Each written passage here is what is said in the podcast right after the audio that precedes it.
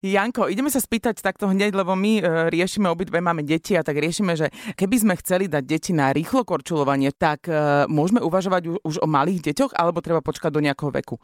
Tak ako v ostatných športoch, e, prakticky aj v rýchlo korčulovaní už začíname od tých detí od tých 10 rokov isto.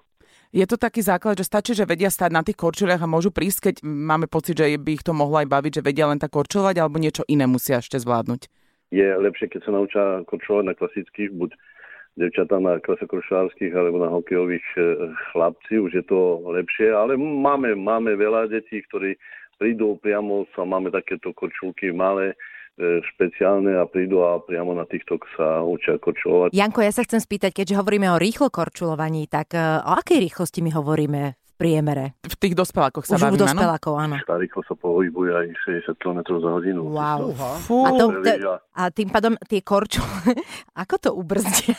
Ja to je možno úplná hlúposť, ale ja fakt netuším, ono tam je zrejme nejaká dojazdová m, dráha, to mi je jasné, ale oni sú nejak špeciálne vybavené, lebo tam asi zubky predpokladom nepomôžu veľmi.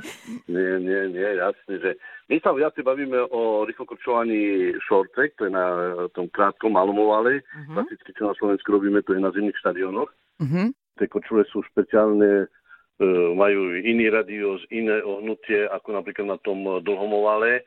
Hrubka toho noža je 1,1 mm, prakticky to je nož, možno aj chleba sa s ním nakrája, takže Fú. ten nož e, drží na tomto e, ľade aj pri tejto rýchlosti a je to fakt zaujímavé. A... a teraz to porovnajme s inými športami. Keď e, by sme chceli svoje dieťa dať na rýchlo korčulovanie, tak kde sa asi v akých číslach finančne teda myslím hýbeme? Lebo dobre, ja si viem predstaviť, že treba teda špeciálne korčule, možno nejakú kombinézu, ale tam moja predstavivosť skončí. Myslím si, že oproti hokeju sa nedá ani porovnať to. Pohybujú sa tie čísla tie náklady na tú výstroj na tie korčule u tých detí sa začínajú, poviem, pomaly sa to vyrovná klasokorčárom isto. Uh-huh. Už tá kombinéza tá príľuba si myslím, že, uh-huh. že nie, nie No dobré, ale... Tá, oproti hokeju sa nedá porovnať. OK, ale aj trénera si treba platiť. teda samozrejme. A aj si aj halu, nie? Alebo ako to je? Lebo však e, predpokladám, že normálne, keď teda prihlasím dieťa, tak e, potom sú tam nejaké poplatky. Toto je ja... podľa mňa veľmi dobrá otázka, že my máme na Slovensku dosť takýchto hal, kde sa dá toto vôbec hej. nacvičovať, áno? Ale máme dosť. Každý zimný štadión e, pre hokej vyhovuje na tento rýchlokorčovanie šorcek. Mhm. A máš prehľad, koľko rýchlokorčuliarov na Slovensku máme takých, ktorí sa tomu povedzme venujú No profesionálne vlastne. Áno, iba vlastne tomu, mm-hmm. tomu rýchlo korčovaniu. Jednu profesionálnu pretekárku máme iba jednu, mm-hmm. ale Superúbsku.